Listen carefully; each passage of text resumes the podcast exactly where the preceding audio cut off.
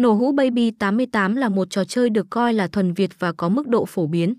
Cần thêm một chút may mắn là người chơi có thể chiến thắng, đem về nhiều phần thưởng lớn. Để cạnh tranh với các cổng game khác mà nhà phát hành game phải tung ra các lá bài nhiệm vụ.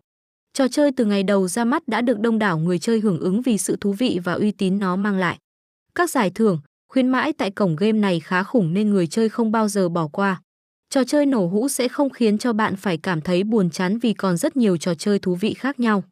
Người chơi có thể tự lựa chọn các trò chơi mà yêu thích và chơi giỏi nhất để tham gia.